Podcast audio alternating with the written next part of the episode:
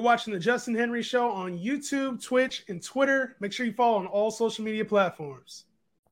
What's going on, guys? You're with Justin Henry on the Justin Henry Show. Today is August, what is it, the 17th? And uh, we got a good show today, man. My guy Frank Amirante is joining the show. Frank, my man, how are you doing today? Oh, feeling great. Uh, thanks for having me on your show. Uh, like you said, August 17th, we're getting really close to the NFL season. Just got back from the Fantasy Football Expo. It was a blast, and now excited to carry over that football talk here. Yes, sir, man. Talk a little bit about the expo before we get into like breaking news, man. What was your biggest takeaway from that weekend? I had a hell of a time like at the Hall of Fame Stadium and actually got to check out the Hall of Fame. But what was your biggest takeaway? Oh well, first of all, one takeaway I got to say is that damn, I didn't even know you were there. I would have came to say hi. That would have been cool. I, am sorry I missed out on that. Uh, but another take would be just like it's great to be uh, you know interacting in person with uh, people you've talked online for all this time and you meet them for the first time and it just it was great vibes. Everyone was friendly and you know meeting new people and i feel like i made some honestly legit friendships there Yes, sir. Yeah, I think that's the big thing is being able to take away some of those connections and networking. And a lot of people probably went there just for the experience. But hopefully, if you were there at the at the expo or you haven't planned on going, you maybe you're trying to go next year. That's the biggest takeaway is just try to meet as many people as you can and make genuine connections. You're not going to make a thousand genuine connections, but if you can make another five or ten, it sets the tone, man, for the rest of your time on online. So I appreciate you coming on, man. Let's get into it. Today, we're going to be covering some of the breaking news topics of the day, but then also dialing into that RB dead zone is what they're calling it, man. They're calling it the dead zone when all the top starters are going out and you're starting to get into more of those question marks.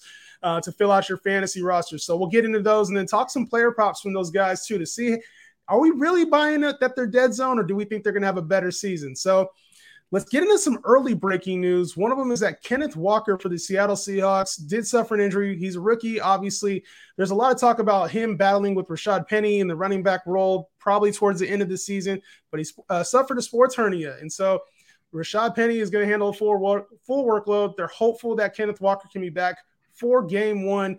How does this impact your fantasy rankings, Frank? Because – obviously a lot of people are buying into you know that dead zone area we talked about rashad penny potentially being a factor there. But then there's a lot of people who are buying into kenneth walker especially those dynasty guys.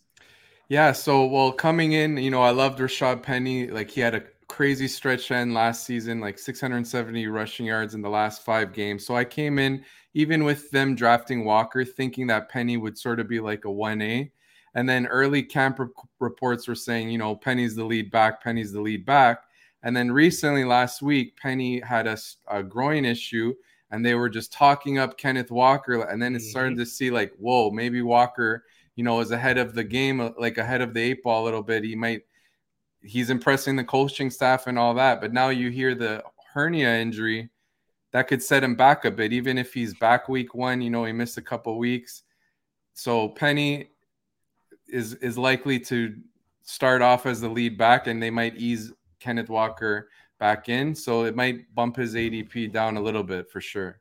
Yeah, I think it helps anybody who is interested in Rashad Penny, right? Because now you're like, okay, there's a little speculation on Kenneth Walker, or I'm sorry, it hurts anybody that has Rashad Penny because now people are going to be a little bit more skeptical about Kenneth Walker. They're like, all right, is Rashad Penny's going to get a full workload at least to start the season in in the dead zone? That's kind of what you're thinking. Is you want guys who can start for you immediately. Now, I'm not too concerned about the injury. I think dealing with the sports hernia, though, we've seen players struggle with that through throughout the season. It's one of those injuries that's kind of hampered. So even though Kenneth Walker is young, it's still something to note. Absolutely. Yeah, and so another player actually got hurt today. Unfortunately, somebody I had flagged as a late, late round target for my uh, of mine, Mecole Hardman. He suffered a, a groin injury at practice today, was carted off. Uh, there's some reports out there saying that it that it wasn't as bad. That hopefully he, you know, he was able to jog to the cart. So, who is your guy out in Kansas City? And did Mecole Hardman was he on your radar as, as a as a late round flyer, or you're like ah, I wasn't interested in that news anyway?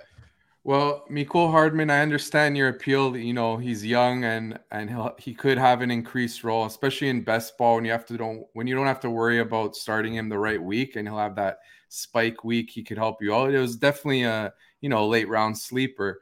But to answer your question, who I like out of their receivers most is Juju, just because he's done it before. He has mo- the mo- most track record among the bunch. Yep. But this news, what I think it helps is Sky Moore because as a rookie, you might see you might have seen him, you know, eased in a little bit, like week one, two. Like let's say Mecole Hardman is out the first couple weeks. Now yeah. Moore is immediately thrust into more of a snap share. So he could make uh, it, it, might it increases the probability, you know, that he could make an immediate impact rather than with the usual rookie take a couple weeks, you know, to get going. Yeah, I absolutely was all over Mecole Hardman in this role. I kind of was thinking, all right, he's second round pick too. Like, was going to step into Tyreek Hill's role. But if he's out for a significant amount of time, you're right. Sky Moore, that value skyrockets, man. No pun intended there. It does skyrocket though, and he has the the behind the like behind the line type of action. He'll be involved in the run game, in the longer passes, short screen type of action. So I absolutely would love Sky Moore. And unfortunately, hopefully nothing is wrong with Mecole and he gets to step in his role. But if anything were to happen, yes, Sky Moore would move up my draft board 1000%. Hell of a point there, my man.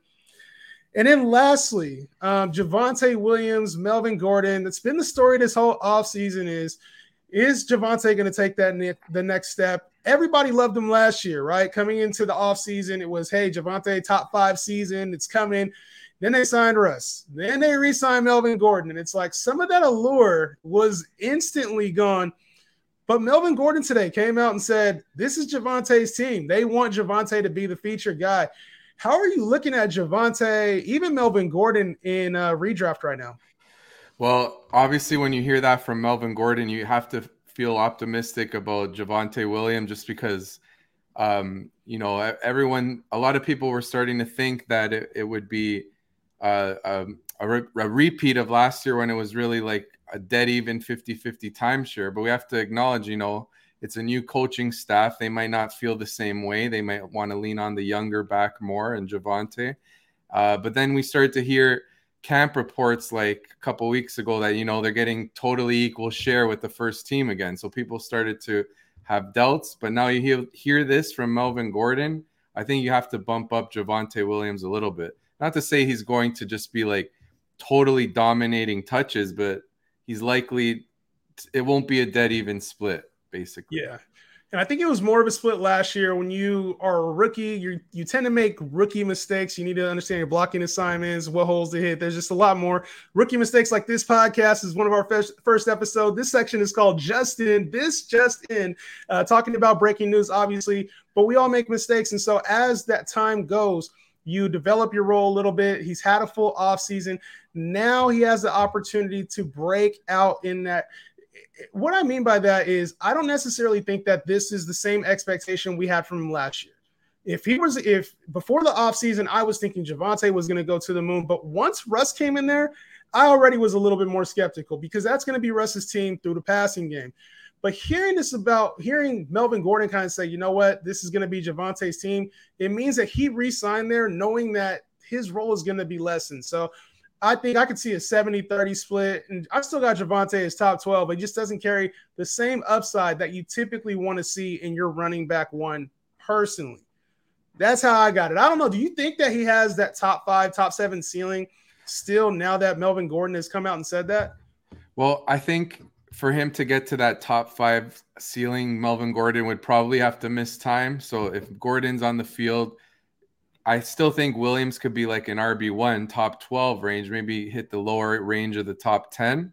But yeah. but top five, he would need likely Melvin Gordon to miss time, or he would just have to go off with touchdowns just because you know in a Russ Russell Wilson offense, offense will be improved, there'll be more scoring opportunities. Right. So for him to get there with Gordon healthy, you likely need like, you know, 12 plus touchdowns. But I do yeah. like him.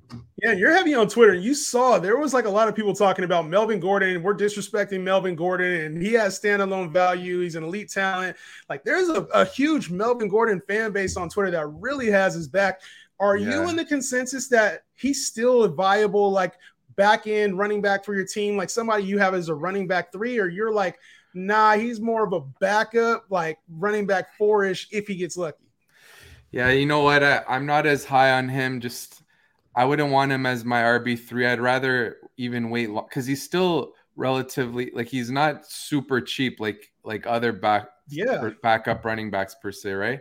Yeah, so he's going I, like he's going right with the top end backups. You're looking at like Tony Pollard, AJ Dillon. He's going like right after those guys. Yeah, exactly. So I'd rather have say Tony Pollard than Melvin Gordon because I think there's a path maybe for Pollard to get an increased role, whereas it's more likely that Gordon's role will decrease than increase. So he's not someone I'd be looking at. If I'm looking for a running back there, I'm looking at yeah Tony Pollard or AJ Dillon or yeah. I might look elsewhere at wide receiver, maybe get a Brandon Aiyuk, someone like that. Just yeah, to Big sum it fan. up. Big fan of Brandon Aiyuk. Oh yeah, he looks he, he's killing it in uh, camp apparently. So yes, you love to hear you love to hear that. So yeah, and speaking of kind of, I guess that's a perfect segue when we're talking about Melvin Gordon. You get to that area where a lot of people do consider wide receivers this year they're calling it the RB dead zone. And it's funny because this stage of the podcast, when we talk fantasy football, is actually called the zero RB. So not only is that a place where people tend to go to receivers because of the inconsistency and just a lot of the question marks at the running back position, it's typically in that range of round five to round 10. There's just a lot of question marks. That's also a place where a lot of people who go zero RB find their starters. So I think it'd be a good idea for us to look at those guys and, and talk about are they really valid as guys or they have more question marks than people think. So when we come to that tier, the, some of the the last people I would consider that are not RB dead zone is like J.K. Dobbins, Breece Hall, Cam Akers. Those guys are like right outside of that RB dead zone. And there's a lot of questions when it comes to Cam Akers. A lot of people don't understand, like, know his value. Is it hey, they're going to protect him this year, or McVay loves to run his his guys. He's fully healthy off of offseason. How are you feeling right now about Cam Akers, and would you be confident with him as your RB one? Uh, I'm not feeling too optimistic about Cam Akers. You know, I know he came back early and shocked everyone from, but the fact of the matter is, is it was that that Achilles injury. We haven't seen running backs really come back to their full form. It would takes a long time for them to get back at it, and he did look he didn't look himself really in the playoffs. He was not really explosive. He had uh, he was inefficient. So I'm I'm not comfortable as him with him as my RB one because I'd rather shoot for a running back that, despite the lower uh, draft cost, that maybe can in the right in the perfect scenario, if everything breaks right, he can be like a top 15, top 12 back. Yeah. And plus, like uh, with the Rams, you may see them use a little bit more of Darrell Henderson just to, because there's even a report that they had listed them on the depth chart as co starters. So, yep.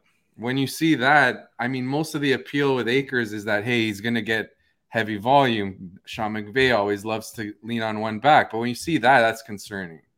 Yeah, and we saw even a lot of their snap shares in in training camp so far has been pretty split. And I'm of the group that I think they're going to protect their asset. They invested a second round pick in Cam Akers, and it's like you don't want to see a young player get thrust back into a role and get re-injured or injure something else trying to overcompensate. So those are already Achilles are tough injuries to come back from. And when you're talking to a guy who struggled last year in the in the postseason, it might take a few games for him just to get back to normal, just see that normal workload I don't think that they give him a normal workload this season. I think this is a hey, just get back to normal season for him. They need him. They need him. This ha- this team has Super Bowl aspirations. This team is looking forward in the future. I don't think they try to gas out Cam Akers now towards the end of the season. I can see them bumping up his workload, but especially early on, the first 10 to 12 weeks, I think you're going to see as split as you can while they try to get him back healthy. So I'm out on Cam Akers, especially because you're having to take him typically around the third, fourth round. He's like, like I said, he's kind of drifting into that um, that RB dead zone. I'm out on Cam Akers. So official word, you're out on Cam Akers. Out on Cam Akers, especially like you said, he's on the most expensive side of this dead zone, making it even worse. Like you could take, you could take like a DJ Moore instead of taking Cam Akers, or easy, you know. So yeah, totally out. Yeah, I'm even cool with taking like uh Rashod Bateman over a guy like Cam Akers, man. You know what I mean? It's like you said, there's some other receivers. But moving on. The next player is uh falling quickly into the dead zone and might fumble his way or be on pass protection out of this dead zone completely and continue to free fall. There's been a lot of talk about Antonio Gibson. And obviously, they re signed JD McKissic there in Washington. They brought in Brian Robinson in the draft there's some changes going on right now. They talked about work uh, lessening his workload, and then we saw him fumble in preseason, play with some of the second stringers. In practice, he's been on the punt team. Like, what the hell are we making of this Antonio Gibson situation? Because it seems like a nightmare for fantasy owners. Is everybody just pushing that red button too soon, or are you fully panicking when it comes to Gibson? I think you know the writing is on the wall here. Like we see it. They bring back McKissic. They used a, a third rounder on Brian Robinson when clearly the team has other needs across the roster. I would know. I'm a I'm a fan of this. This is my team, so I know like you know this is you, not. Yeah, exactly. but you know they have other needs. They're using. What are you drafting a running back for? Well, it kind of implies that they don't fully trust Gibson. Then you have Ron Rivera. Wait, uh, about probably like a month, maybe a month and a half ago, saying he envisions Gibson and Robinson like uh, Jonathan, like DeAngelo Williams and Jonathan Stewart back in the day in Carolina. Yeah. Now you're seeing him, you know, get work with kick returners after a fumble. I mean, how many? There's a lot of troubling signs here. Now, his average draft position continues to plummet. So I understand. I understand those if they see him like really falling, like I don't know, eighth round, he can go sometimes. Yeah. Then I could, I can see the logic why they would take him, but uh, I don't know. I personally, I'm not interested. I just think it's a committee. McKissic getting most of the primary, uh, the passing down work, especially in hurry up or catch up situations. You know, Robinson being that grinder. It, it's it's it's weird because Gibson's been a top 15 running back the last two years. And I think we just look at him, he was dealing with injuries last year too. And it's like, are we devaluing him too much just based off of this new information? Last year was the opposite. He was going second, third round. And then all of a sudden, around this time last year, Ron Rivera said, We want to use him more like Christian McCaffrey. And we saw that how, how that worked out. It didn't quite work out, but we saw his value go to the first round in a lot of drafts last year. So do you think it's maybe the opposite effect? Because that's 10, that's where I tend to lean. I think right now we're listening way too much into coach coach speak. I think that there may be some touches taken away, but teams need to draft depth at running back because Gibson did get hurt last year, and McKissic's not a true three down back. So do you think that maybe we're taking a lot of this stuff into consideration a little too much, or you're like, nah, I'm just going to pass on Antonio Gibson. Well, for me, I always say like you know, uh, don't hate the player, hate the price. So if he falls to a certain price point, even though like I just said, a bunch of negative uh, points about about his outlook, I understand that he is talented. He has had some big games, especially in his rookie year down the stretch. I was loving him, so.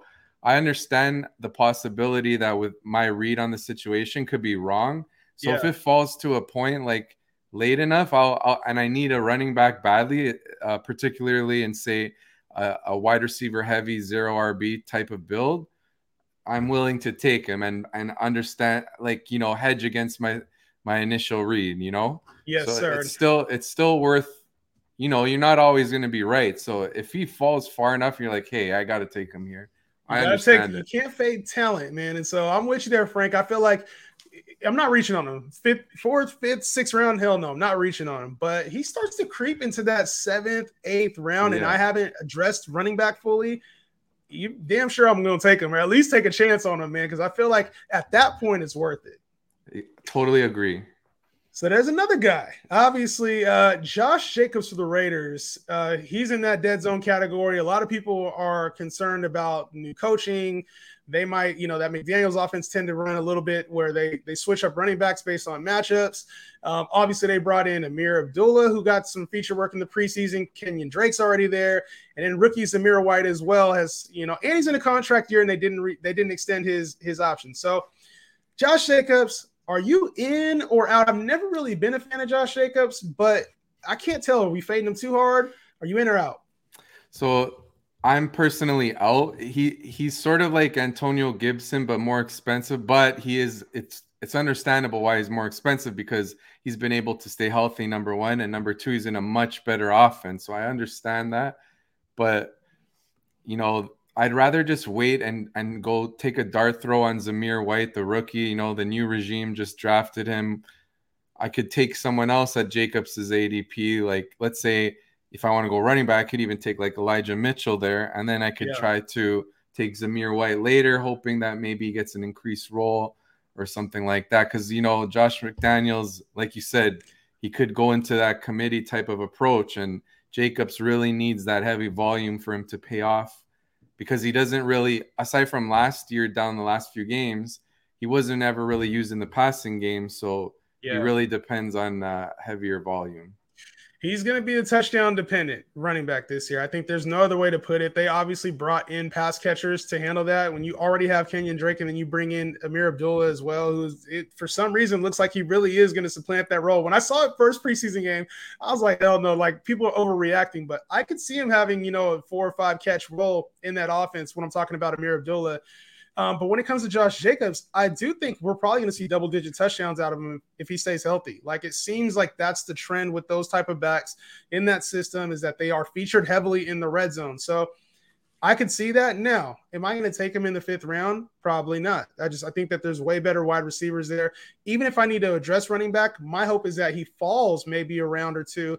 Then I can take him in the seventh very comfortably. But if not, he's definitely not somebody I'm reaching for. He reminds me like if you're going to do that, you might as well take Damien Harris straight up. They're damn near the same type of talent. Yeah, totally agree. Or even later in like Rhamondre Stevenson too. I love Stevenson. We're gonna get to him in just a second, yeah. bro. Yeah, because I love Stevenson. Same. All right. So obviously, so out on Josh Jacobs, out on Gibson, out on Cam Akers. We are we're kind of in line right now. I think Gibson was cool at the price. Josh Jacobs isn't really falling that way, but somebody who kind of is falling right now, CEH. There's Clyde Edwards Helaire. There's you ask one person, he's going to give you an answer. You ask somebody else, they're going to give you a completely different answer. His value to me is one of the more mysterious things. Fully healthy offseason. The team says he's still the first back. They bring in Ronald Jones. Isaiah Pacheco has kind of made a name for himself this offseason. Where are you taking CEH? And is he somebody that you're actually like, I think he has a chance to break out in his third year? Or you're like, you know what? I don't trust this guy at all anymore. Well, the thing with CH is some like he definitely goes later than Jacobs, and you're still getting an like an elite offense. You still have that when you take CH. And hey, coming out of college, he was renowned as a pass catcher out of the backfield, so maybe he has higher receiving upside than Jacobs at a cheaper price, just because obviously he's less proven. And I would def I would say at his price, I'd be I'd be pretty in on CEH just because like I said, it's cheaper and he's got that higher ceiling. I feel like because of his uh, receiving ability, and you know the Chiefs lost Tyreek Hill, so yep. maybe they get the running back involved a little more. Uh, so I think you want to try to get some. If you're in multiple leagues, you want to try to get like maybe a share of CH. Maybe you pass on him, then you go with Pacheco as the late round dart throw in your other team just to switch yeah, it up it's one of those things, man. CH, she has the value. You mentioned like just getting at least a share of him. There's there's potential there. You're not drafting him in the first three rounds like you used to have to. Like you're getting him in the sixth, seventh, eighth round, just depending on your league. And yes, like you mentioned, Frank, he's tied to a, a very good offense in a role they're not comfortable with Ronald Jones. They don't have the draft capital attached to Isaiah Pacheco. Jerick McKinnon is, is on a lower tier deal, even though he produced well for them in the playoffs. Like I like the way you think, man, because I'm right there with you. I like CH, especially if you faded the running back position early on and you either went hero or zero RB, or maybe you're just looking for better depth. I'm all in on CEH at the value. I think you're getting him at his rock bottom price. He's when he plays and he's not hurt, he plays pretty well. Yeah, I totally agree. And just to finish it off here, uh, what you said about zero RB, like let's say I needed a running back. I'm going to try to swing for the moon here. I'm going to try to go at, at a CH because if everything breaks right, you have a lead back in an Andy Reid, Patrick Mahomes offense who could catch passes. You could be really, your team could take off with that receiver heavy, tight, elite tight end type of build. Yeah, love it. Love it. I love that train of thought because otherwise you're playing fantasy, you're trying to win. You don't you don't got to play it safe, especially if you already avoided the running back position. Shoot for the moon. There's always running backs later, and guess what? You could always handcuff your running back if you needed to. Get Pacheco later, get Ronald Jones later. You could still be sitting nice even with Clyde. So I like that train of thought. Moving on, we're going to my favorite team, the 49ers. And Elijah Mitchell, you mentioned his name earlier. Elijah Mitchell's a guy uh, we've seen his draft stock kind of get crushed this offseason. He was going fourth round ADP to start the summer, and now he's going more like sixth, seventh round. Um, where are you at with Elijah Mitchell? I have my thoughts, and I've talked about this already, but I want to hear where you're at on Elijah Mitchell first. So er, earlier in the offseason, I was sort of out on him just because you know how Kyle Shanahan is. There's always uncertainty with his running back usage. But then I started reading like camp reports, and they were really saying like Mitchell was was going to be featured in the offense. Like uh, Tyrion Davis Price was was behind at the time, and like Trey Sermon is obviously unproven. So I'm starting to be in on him in this range. I'd prefer him over like Josh Jacobs and Antonio Gibson, just because you know you got Trey Lance in there, and I know running quarterbacks don't pass it as much to running backs, but mm-hmm. But Lance's threat of the run is really going to open up lanes for Mitchell to just go to work, and you could see them be a run heavy team he's like sort of similar to J.K. Dobbins, except he's not coming off a torn ACL. In that he could be in a offense that runs the ball effectively with a, getting carries from a quarterback who can take off and run. That opens up running lanes. So uh, Mitchell, I'm in on.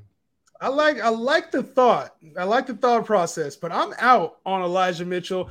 You know, and I like the comparison to J.K. Dobbins, but the one thing that he doesn't have, he does have the mobile quarterback, does have obviously a, a high-powered enough offense to get a higher yard per touch per carry, but I, he doesn't have the goal line presence that you want to see, and that scares me with Elijah Mitchell. He doesn't have the frame. I he was injured, he dealt with injuries last season, and I could see that happening again. I they also didn't use him a lot in the red zone. So for me, that's scary because they also have red zone threats, and they drafted a guy, a big bruiser in Davis Price who can essentially come in and take those reps.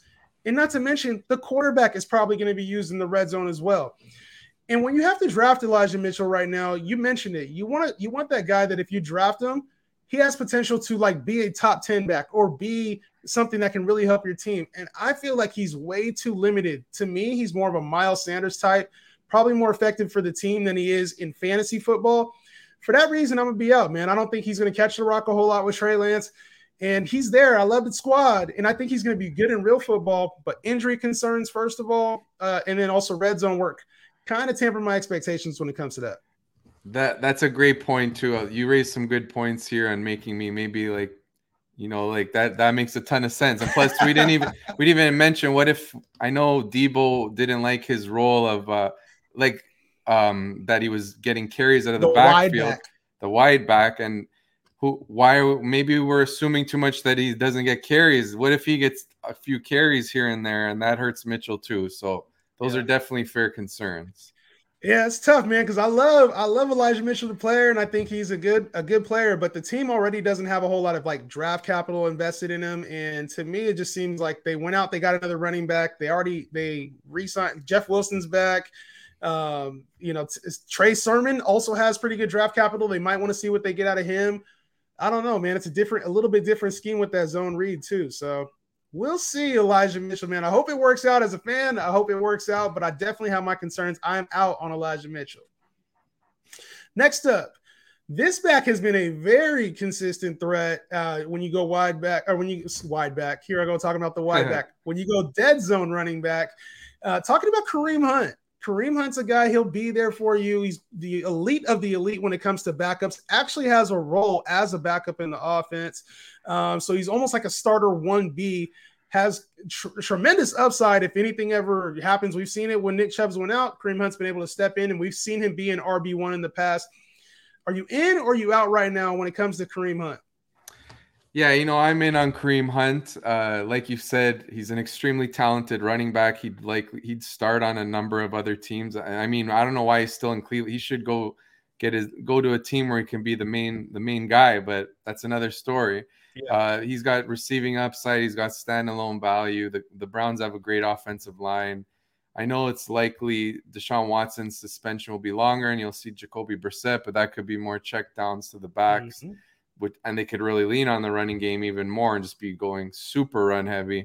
So I do agree with you here. Yeah, Kareem Hunt is is a, a nice pick. Even if you went just running back, uh, uh one running back in like the first six rounds, and then you wanted yes. to get your RB two, you got that upside one as your two. I feel more comfortable with him like that than in a zero RB where he's my one. Even though I get it there too, just because you know, like he's not going to supplant Nick Chubb. It will have to take an injury. Whereas like someone like CEH, he could just be the one from the get go, right? So yeah, you're I mean spot on with that. It's like how we talked about is when you're there in the dead zone, look for upside. You want to look for somebody who can be a consistent running back for your fantasy team. And while I think Kareem Hunt is that, he doesn't possess the upside unless there's an injury. So when it comes to, to even in PPR leagues, he's good. He's he's one of the better backup running backs to have. I, I wouldn't mind starting him, like you said, as your RB2, but you have to have somebody in your lineup that can potentially rush for 1,200 yards, 1,000 yards, get 10 touchdowns, or get 50 catches. And Kareem Hunt's just not that. Like he's a he's a good back to have, but I he's not the guy that I want as my RB one. I'm yeah. in on Kareem Hunt at the value though. I think that if you compare him with another one of those running backs, you're solid. And he does carry enough value, but he is limited unless there's an injury. So as long when you're drafting Kareem Hunt, just know that unless unless he gets traded, that could also happen too. There yeah, was, he wanted to trade, and the Browns were like, "Hell no, you're, you're not getting traded." But you know, the trade deadline, they think we've seen different things happen, especially if this Browns team isn't good. Yeah, that's a good point too. That gives you another out for your uh to get that ceiling. Yeah, for sure. Those Kareem Hunt shares, man, and you know sometimes those split those split backfields are really tough. Like for the Browns, it's easy, but there's other teams where it's tough, and you're like, all right, well, I don't know if, if he's the pass catcher, if he's the runner, you know, we talked about Green Bay, obviously. We'll get to them in a second. But in Miami, Chase Edmonds and Raheem Mostert, right? Chase Edmonds is there on the board, typically around that sixth to eighth round. And there's a lot of people who will reach for him and think that he has good value. And there's a lot of people who were who were burned slightly by him last year because he got hurt. Where are you at when it comes to Chase Edmonds? Because you know it's a friendly system. Mike McDaniel's system is friendly, um, but there's going to be some other running backs when you talk about Raheem Mostert and Sony Michel. Yeah, I'm actually I really like Chase Edmonds because out of that backfield, he's the only one who has receiving upside. I know Myles Gaskin does, but I mean, I, you can't think he's in the plans after you know no they way. bring over Chase Ed. They brought three running backs: Edmonds, yeah. Michel, and Mostert. Like Gaskin's a cut candidate, so Edmonds is the only one who's really a good receiver, and um, so that give that alone gives him the higher upside. And of course, Raheem Mostert's dealt with injuries and uh, so they're likely.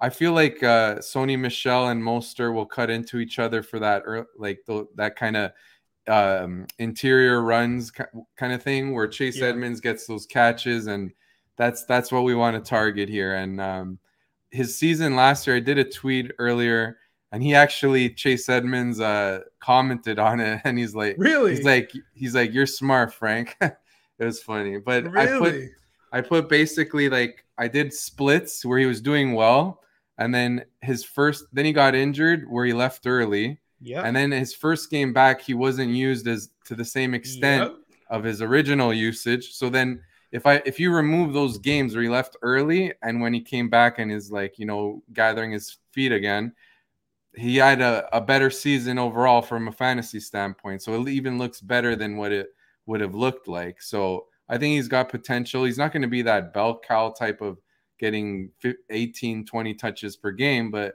he could get like his 13 to 15, and those are high value touches, and they're in that they're targets out of the dropping gems, bro. I love it. I was hey, I was one of the guys all in on Chase Edmonds as your RB two last year. You were getting him for dirt cheap last year. And he was before he got hurt, he was the running back 12 in PPR leagues, and he hadn't even scored a touchdown yet.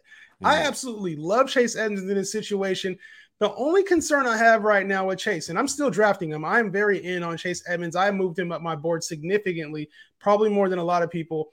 The only concern I have is that Mike McDaniel isn't necessarily like a guy that enforces the checkdowns. Like he's not going to be a lot of pass catches. Whereas in Arizona with that air raid, I think he had 80, 70 to 80 catch potential there in that offense. I have my concerns about that now. And in, you know, they're going to be running him a little bit more while he's elusive as hell. I do have my concerns that in PPR leagues, he might not have that same 70 catch potential. So I hope he's able to make up for it. And obviously, being a smaller frame, he has to be using the red zone because they did bring in Sony Michel and Raheem Mostert. So it, there's just a lot of question marks that I have with that when it comes to like how his usage is going to be. But he's the highest paid on the team, six mil a year versus two mil a year for for Michel and for Mostert. So I am in on Chase Edmonds. I like him a lot this year. I think if he touches the rock and plays 15 games, we're gonna have a, an RB two. Yeah, totally agree. And plus, you got Tyreek Hill and, and Jaylen Waddle at, at receiver. They're fast as hell. Could open up room underneath, you know. So I, I, get your concerns though, but yeah, out of this backfield, I'm I'm going with Edmonds, and I and I do like him as that that uh, sort of cheaper dead zone running back. Do so before we move on really quickly, you think Raheem Mostert's a threat or no? I think yeah, he's a threat just because you know he's been in the scheme before in his San Fran days with McDaniel. Uh, he should get touches, but it's just that he doesn't. He won't. He won't threaten the passing game work, which is what we want from Edmonds anyway. Uh, and you know he hasn't really been able to stay healthy, unfortunately. So if he yeah. misses time, that obviously bumps up Edmonds for sure too. And good point there. All right, we got three more, three more to go through. And all three of these guys are in split backfields, just like Chase Edmonds. AJ Dillon, um, one of the, he's obviously the second like backup to go behind Kareem Hunt. Had a lot of standalone value last year when Aaron Jones was out. He produced at a high level.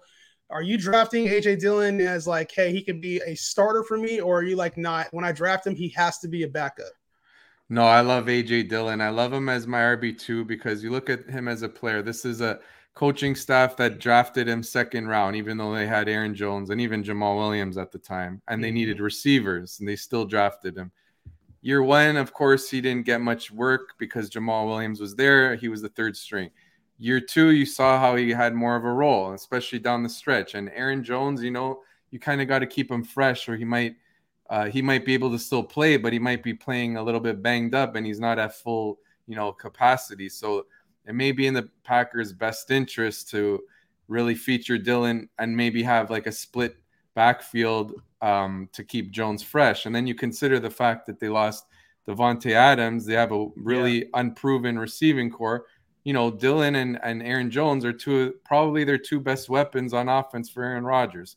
So, and they even said it actually. Aaron Rodgers, there was a quote today that these we want our best 11 on the field, and these two may be part of that.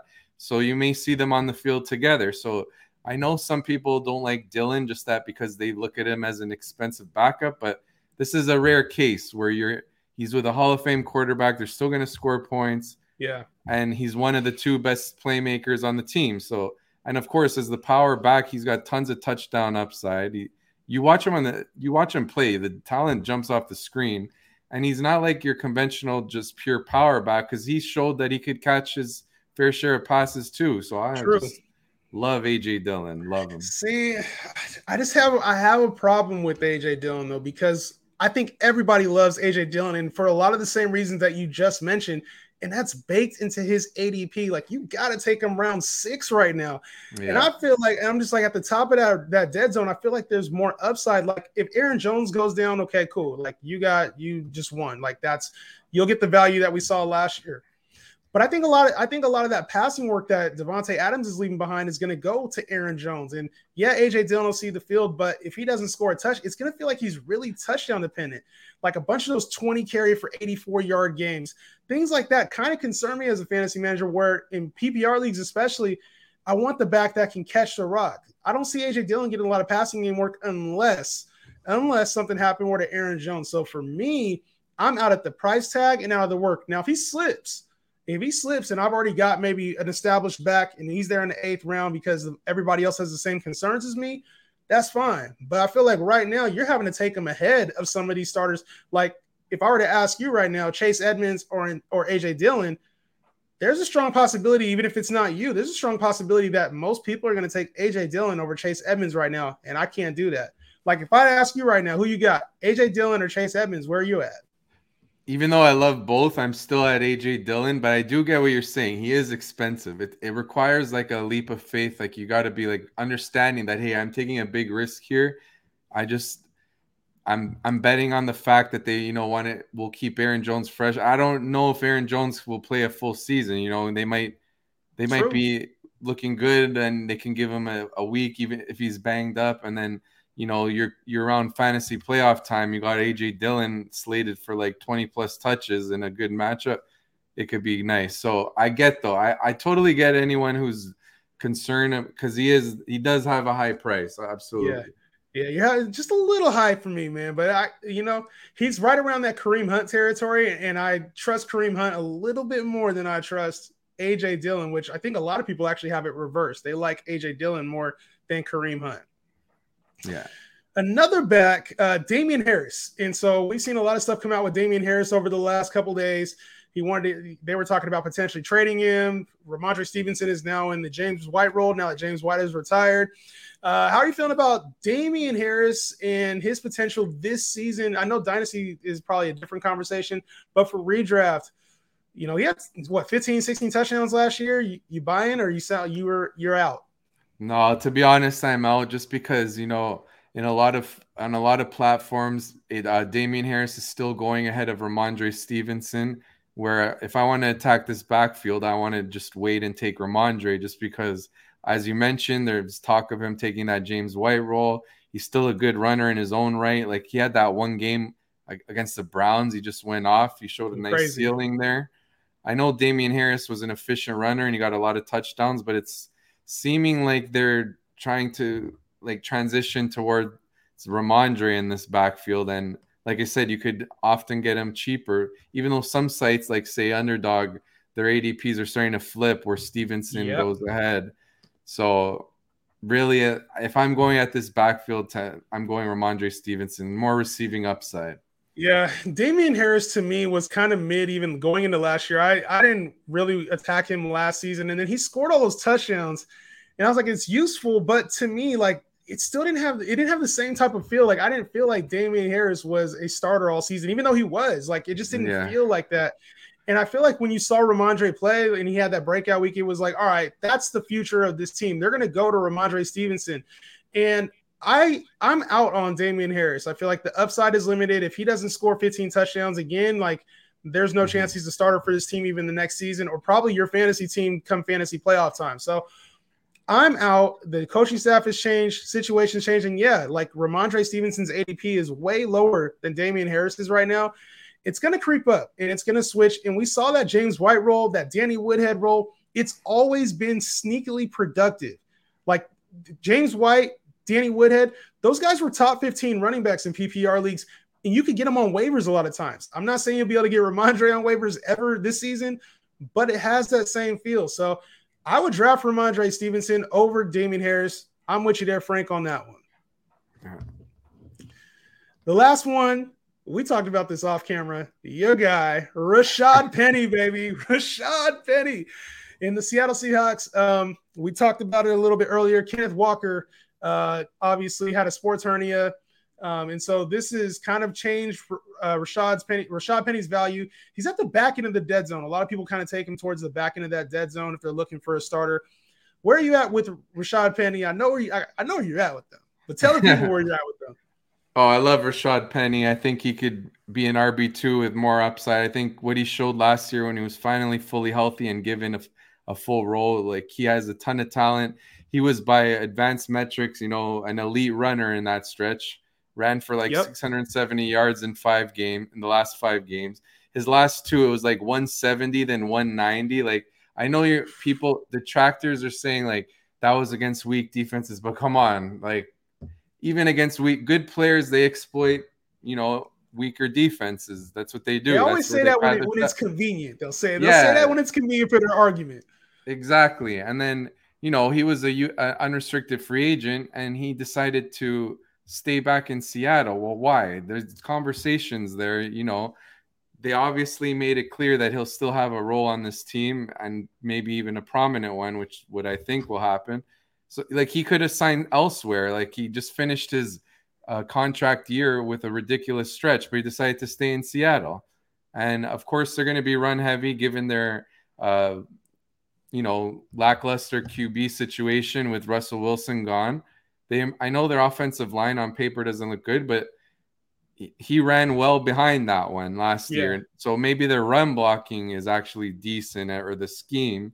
And they they drafted Charles Cross in the top 10, a tackle, and they even used, I believe, a third rounder on the offensive line. Yep. They want to just pound the football. And I know there's a lot of hate on the Seahawks because they don't run a lot of plays. They don't they look they don't look appealing from a fantasy standpoint, but I don't think this is gonna just be a team that bottoms out and wins two games. Like Pete Carroll can have the his players playing hard for him. They could be that scrappy, run heavy team that pulls off a couple upsets here and there at home because of their running game. And I think yeah, Penny just the guy just he looked amazing last year. And uh, for me, the question is only about health there. You know, and even if they're a four, six win team, which they'll probably be around like three to five wins, even if they're that, like you mentioned, they're they're not just going away. They're tough at home. They play well within the division. Pete Carroll is the coach, so the coaching will be there. They have good veteran presence on the team. You're right. Like this is a good situation for Rashad Penny, and unfortunately, Kenneth Walker did get hurt. Uh, we talked about the sports hernia injury, how that it takes a while to recover from that fully. So we're going to see him in a feature role at least early on. And this team might go towards Kenneth Walker towards the end of the year, but at that point, you should have another option, and you may be able to get Walker off of free agency. Like if you own Rashad Penny on your team, you may be able to get Rashad, uh, Kenneth Walker a little bit later on if another manager is just tired of holding him, waiting for him to come on the scene. So to me, I don't mind getting Rashad Penny, um, especially when you're looking for a starter. I like when my those running backs, if I do fade the running back position, I like the running backs that have an instant role that you're not waiting on. And Rashad Penny will have that 15 to 20 touches guaranteed in an offense that really don't, it's not going to pass the ball extremely well. Like Geno Smith or Drew Lock, whoever the starter is, they're not going to be passing the ball for 4,000, 5,000 yards. So they're going to lean on the run game. It'll be run heavy. He gets work in the red zone. I'm in on Rashad Penny at the value. Yeah, wheels up for for Penny. and, I, and I don't like the Seahawks, man. I, am a Niner fan. Uh, yeah. yeah. I don't even like the Seahawks. so that does it for our portion fantasy, uh, the zero RB where we talk fantasy. Let's talk a little betting though, okay? And, and tapping a little bit more to this to this zero to this uh you know dead zone, and let's see if we really believe what we're saying or if we're kind of fading the consensus. So this section is called straight up where we talk betting. All right, we're gonna talk some bets, and I'm gonna pull up PrizePicks. Sorry, it looks like I'm going to my phone, which I am. I'm pulling up uh, some some stats for us to take a look at when it comes to rush yards for the season. Um, and so I'm going to pull up some of these players and just kind of see are we really feeling the numbers that are behind them, or are we just fading it because it's the cool thing to do, or we buying in because it's the cool thing to do? First player, I want to get your opinion on this. AJ Dillon is sitting at 800 yards rushing in 800.5 and then 6.5 rushing touchdowns. So 800.5 rush yards, 6.5 rushing touchdowns. Are you in or you out on the over or under for uh for the rush yards and rush touchdowns? Well, before I give you my pick, I just want to say one thing, especially with running backs with the season long props, it's good to lean to focus on unders more just because you know how many running backs play every single game in the season and some may right. need to do so in order to hit the over there. Like there's huge injury risk, right? So you, you kind of really want to focus on unders. So even though I love Dillon here, what I'm going to say is I think that 800, there's risk that, you know, like you said, Aaron Jones still takes the lead role. I, there's risk mm-hmm. that I'm wrong, and that's pretty high. So I'm going to say under on that one, even though I love Dillon. It just, in terms of betting, yes. you know, I'm not going to wager on that over 800. But I am confident that he will make a major impact in the red zone where they'll, if at worst, like he'll be prominently featured in that regard. So I will take the over six and a half touchdowns, even though, again, I don't even like to bet on touchdowns just because they could be up and down. Like, you know, look at Dalvin Cook right. last year. He gets fed in the red zone and he finished with six touchdowns. So there's always that risk. But with Dillon I feel like there'll be still an efficient offense, and he'll get. I think he's going to get double digit touchdowns, and six and a half is looks like a reasonable number, and it could be hit even if he's like a forty percent type of running back rather than closer to fifty. Yeah, no, I, I love your take on that because the yardage scares me. 800 yards scares me for yeah. AJ Dillon. I don't, I'm not sure he hits that now. You know, could he? Potentially, I think it would take an injury to see anything more than like 800. It feels like that's probably a good number if you're going to stick a number on AJ Dillon. 800 seems about right. Seven to 800 in that range. I would take the under as well. And like you mentioned, injuries happen, uh, but injuries also happen to Aaron Jones too and to other players. So that, that he could be fortunate. I would stick with the under 800.5. And when it comes to touchdowns, I feel like that number is a pretty damn good number too because he's going to get featured in the red zone. And I think Aaron Jones is going to get more passing work in the red zone than people think.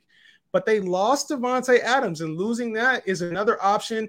I got to go with the over on it 6.5. I feel like he gets somewhere in that 8 to 10 range. Not sure he hits double digits, but they use him as a battering ram. I think 6.5 is a little too low, but it feels like, you know, if it was 6 to 8, it wouldn't surprise me. Like you said, touchdowns are a little bit more inconsistent to call year by year. And uh, I don't know. I like that. I feel like the over on that one is the best bet. Yeah, totally agree. All right. Another player we talked about, um, Josh Jacobs. His numbers right now currently sitting at 705, or I'm sorry, 750.5 rushing yards, 7.5 rushing touchdowns. Uh, Josh Jacobs, obviously, we're talking about his usage could be higher in the red zone. We're also kind of fading him. Do you like those numbers? 750.5 for the rush yards, seven and a half for the rushing touchdowns.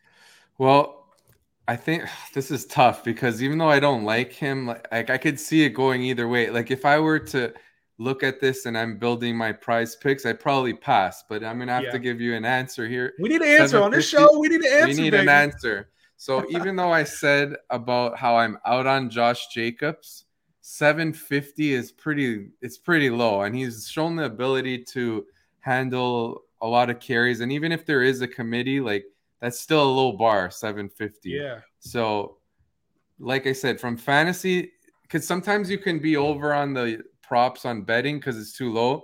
Doesn't mean we like them in fantasy. Good point. It just 750 feels perfectly attainable, especially with the offensive upgrades, upgrades in the coaching staff.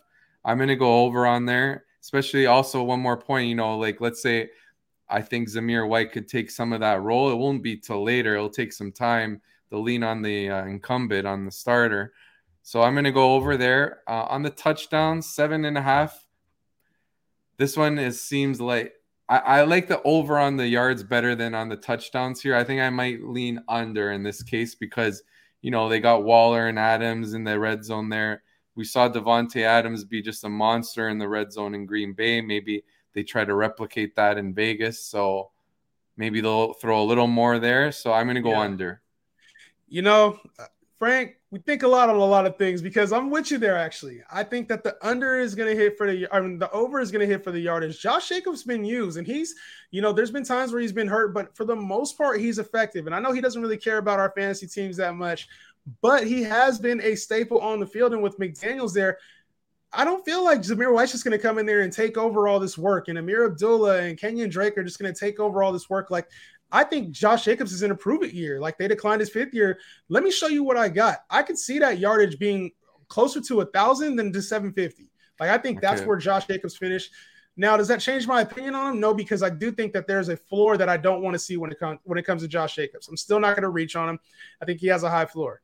That touchdown number, though, when I look at seven and a half, the optimistic, the, the optimist in me is like, he might go over that. He might see 10 touchdowns if we're consistent with what Josh McDaniels has done consistently with his running backs, Damien Harris, uh, Garrett Blount, all the running backs scored over 10 points a lot of times in that offense. The number, the optimist in me says, yeah, he's going to beat that. But then there's the side of me, the fantasy player, that's like, nah, I don't think he's going to hit seven and a half. So I am not very confident in this. I would go over. If I was going to play this, I would play over and I would not feel confident about it at all, just to be fair. All right, that's fair. That's fair. All right. The last player we'll do right now is Clyde Edwards Helaire. We talked about him earlier. Both of us really liked his upside um, and potential. Right now, his numbers are sitting right around where that Josh Jacobs range is 700.5 for the rush yards and 5.0 for the rushing touchdowns. Now, we both said we kind of liked Clyde Edwards Helaire, very similar, if not more, than Josh Jacobs at his respective draft position. But both of those numbers are lower. Are you are you betting the over the under for the yards and rush touchdowns? 700.5 and five for the touchdowns. So the thing with when we like them in fantasy is more because we want to target the ceiling, right? And Josh Jacobs has a higher floor than CEH, let's face it, just because he has more of the track record. The floor for CEH is he's on the bench and it's Pacheco and McKinnon, like like we saw at some points with McKinnon, that is last year. So with the rushing, especially because he can get some receiving yards, maybe I might lean under because what if he could still even there's an outcome where he's doing good from a fantasy level, but maybe they're just using him more as that pass catching back yes. and he gets like 650 yards, but he has like 500 receiving yards, something like that.